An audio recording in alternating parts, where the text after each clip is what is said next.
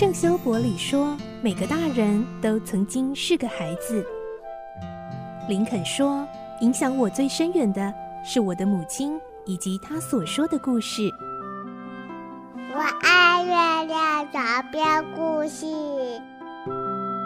晚安，月亮床边故事。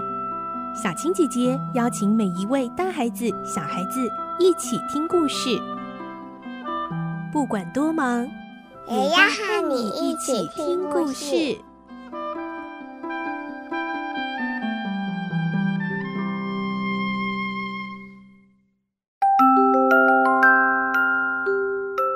晚安，欢迎你和我们一起听故事。我是小青姐姐，我们继续来听《仲夏夜之梦》的故事。今天是三十九集，我们会听到波顿醒来后回到城里，和工人们相聚，聊起了他前一晚在妖精国度的奇遇。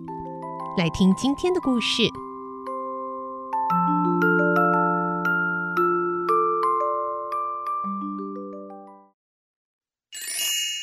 仲夏夜之梦》三十九集：仁慈的公爵。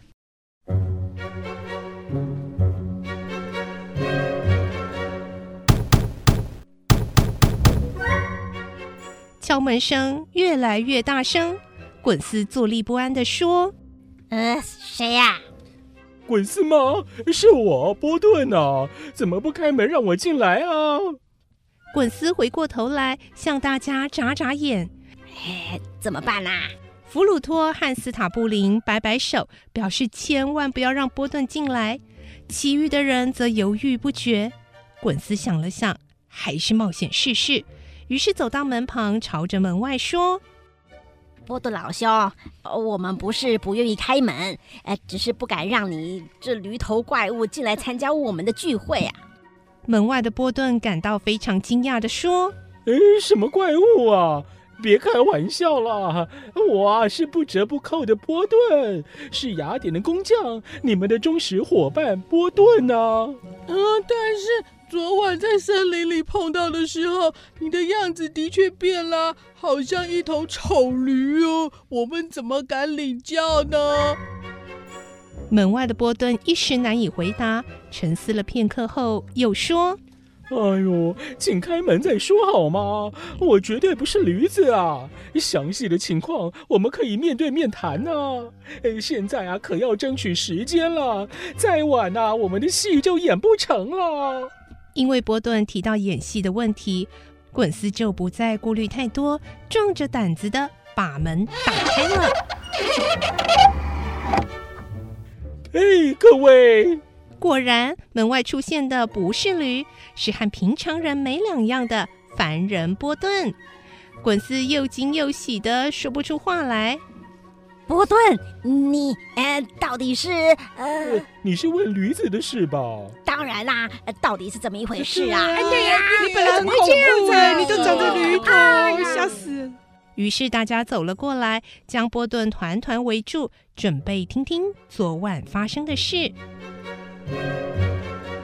呃，我也不知道该怎么说啊。总之，我好像是做了一场梦啊。梦，但是我们大家都没有睡着啊。在我们清醒的眼里，怎么也能看见你那个怪象呢？滚丝想到了一点，诶，会不会是因为呃，诶，因为什么？嗯，我猜想啊，因为昨晚是五月节的前夕，森林里也许有妖精出没，呃，波顿可能是被他们戏弄。哎，波顿呐、啊，你说有没有可能呢、啊？嗯，说起妖精啊，嗯，那个女王啊，真的是美极了。她用优雅的歌喉为我唱催眠曲，还为我编织花冠呢。说着，波顿仿佛陶醉在回忆里。一会儿又突然清醒似的说：“啊啊，对了对了，哎呀，哎，时间宝贵啊，怎么还能待在这儿啊？各位道具准备好了吗？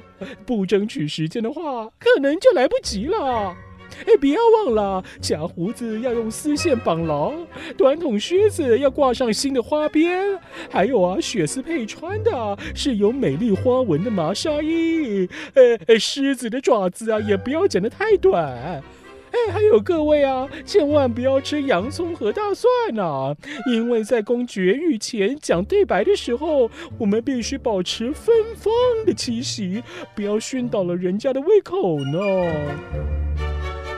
好一个波顿呐、啊！在一会儿的功夫，就恢复了他事事在行的自信，管东管西的忙了起来。嘿，我们还有机会现眼呢，总算是幸运了。大家看到波顿的老样子，精神也都振作起来了，开始制作各自的道具，做好准备。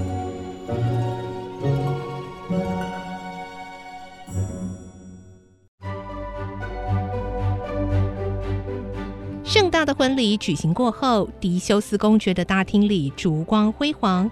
迪修斯和学普留地怀着无比兴奋和愉快的心情，回到预定的座位。大臣菲露斯托利和其余的臣子都陪坐在后，其中可以看到刚完婚的莱散特和黑美雅，以及蒂米屈律斯和海伦娜两对新人，他们都掩饰不住内心的喜悦，脸上不时露出微笑。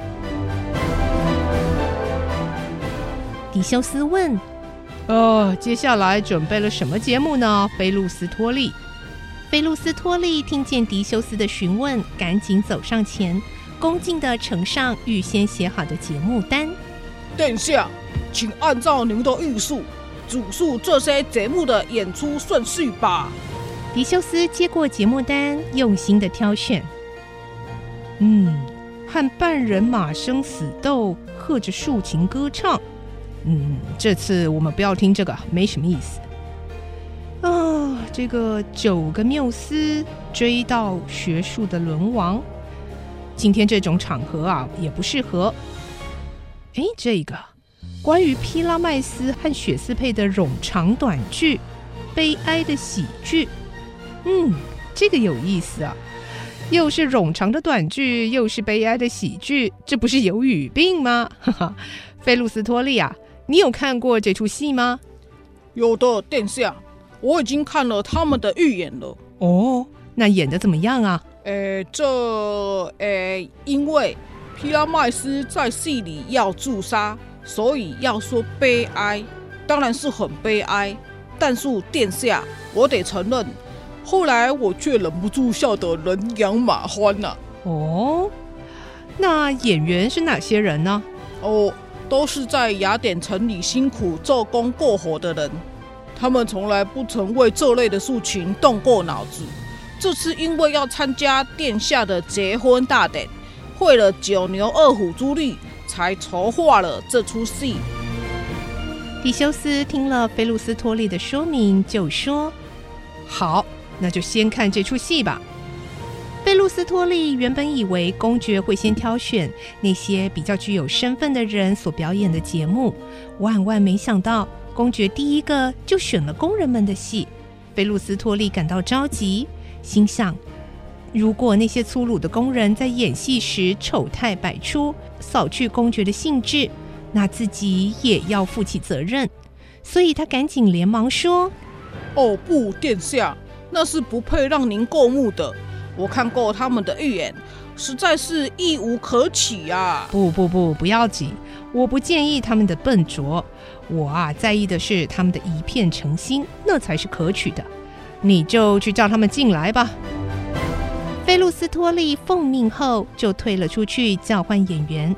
这时，学普留地担心地说：“殿下，我不忍心看那些违建的人们做他们难以胜任的事，而遭受了失败的打击呢。”哎，亲爱的，不会的，他们啊，不至于糟的像你想象的那样。可是。费露斯托利说：“他们简直一无可取啊！”嗯，即使真的他们的努力成果毫无可取，我们仍要接受他们的一片诚心啊！这样啊，更能显出我们是宽宏大量的，不必斤斤计较他们可怜的成就，反而应该要嘉许他们的心情啊！狄修斯这种仁慈的胸怀，让学普留地受到莫大的感动，就不再多说了。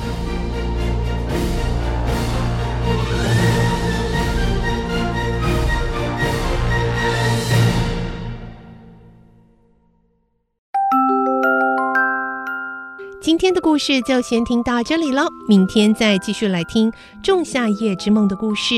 我是小青姐姐，祝你有个好梦，晚安，拜拜。小